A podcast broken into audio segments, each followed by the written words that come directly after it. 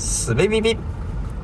はいすべビビ始まりました。今日もよろしくお願いします。えっ、ー、と Windows と Mac で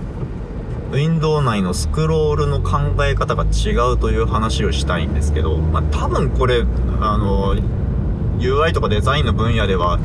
もう言い尽くされていることだと思うので改めて僕が言うことでもないんですけど。うん。えっ、ー、とまず、ね、Windows と、ま Windows と Mac でスクロールの操作と方向がちぐはぐですよね。えっ、とこれ説明が難しいんですが Windows の方は、えー、スクロールの例えばスクロールホイールを上に動かすとスクロールバーが上に動く。つまり画面のより上の方を見る、えー、画面の中央にあった文字が下に動く。というような動きになってると思いますけど Mac の方は逆で、まあ、仮にトラックパッドを使ってるとしますけどトラックパッドの下から上の方に指をずっと動かすなぞると、えー、画面の文字が真ん中にあった文字が上に動く方向に動く。つまりスクロールバーは下に動く。というような動作になっているかと思います。まあこれは設定で変更できるとは思うんですけど、デフォルトの動作がですね。で、これって、Windows の方は思想として、えー、この画面に表示されているまさに Window は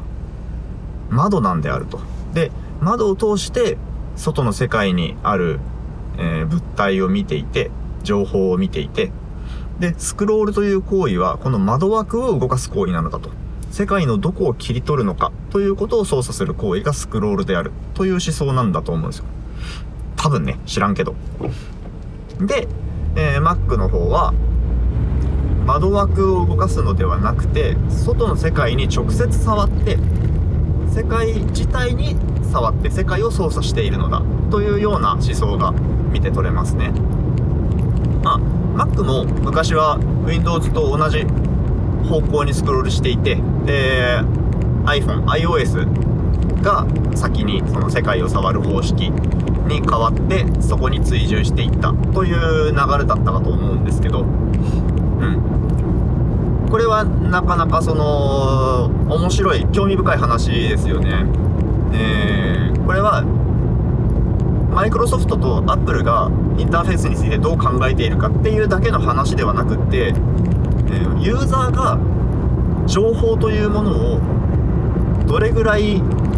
リアルなものとして受け取ることができるかという、えー、リテラシーと言ったらいいのか土壌と言ったらいいのかその受け側のポテンシャルの話でもあると思うんですよ。えー、デジタルデータというものが真新しかった時代にはこう、なんかこう自分の、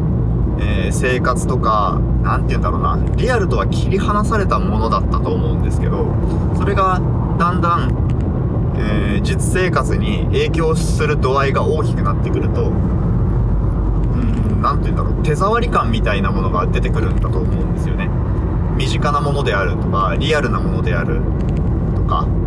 自分が触れるものであるというような実感がだんだん生まれてきたんだと思うんですよユーザー側に。我々ユーザー側にですね。で、えー、それによって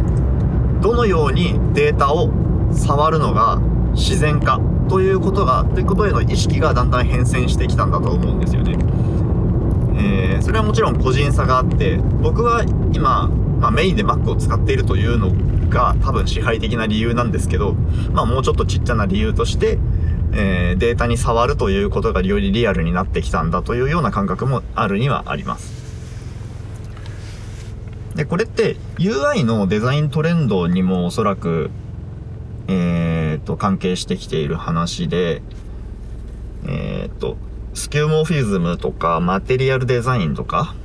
うーんと、なんかだっけ、次、次なんか、次なんか名前ついてるやつが、次これ来るぜみたいに言われてるのを見た気がするんですけど、すいません、忘れましたね。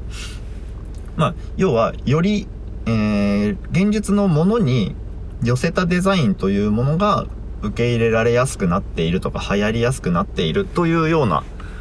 話だと思うんですけど、まあ、それも、うん、ユーザー側がデータをどう捉えているかという話に直結することかなと思いますね。うん。えー、こかな。すげえ、サクッと話せてしまったな。まあ多分ね、これ、えっ、ー、と、冒頭に言ったように、めちゃくちゃ言われてることだと思うし、えー、もしかしたら、もう言われてるの通り越して、いや、全然そんなことなかったよ、お前何言ってんの古いよみたいな話かもしれないんですけど、うん、まあ、ちょっと 遅ればせながら、遅ればせながらなのかは知らないけど、とにかく、ああ、なるほど、面白いなと思ったので話してみましたっていうね、ビビり予防線たっぷりで最後終わらせてしまいますが、はい、今日はこんなところです。ありがとうございました。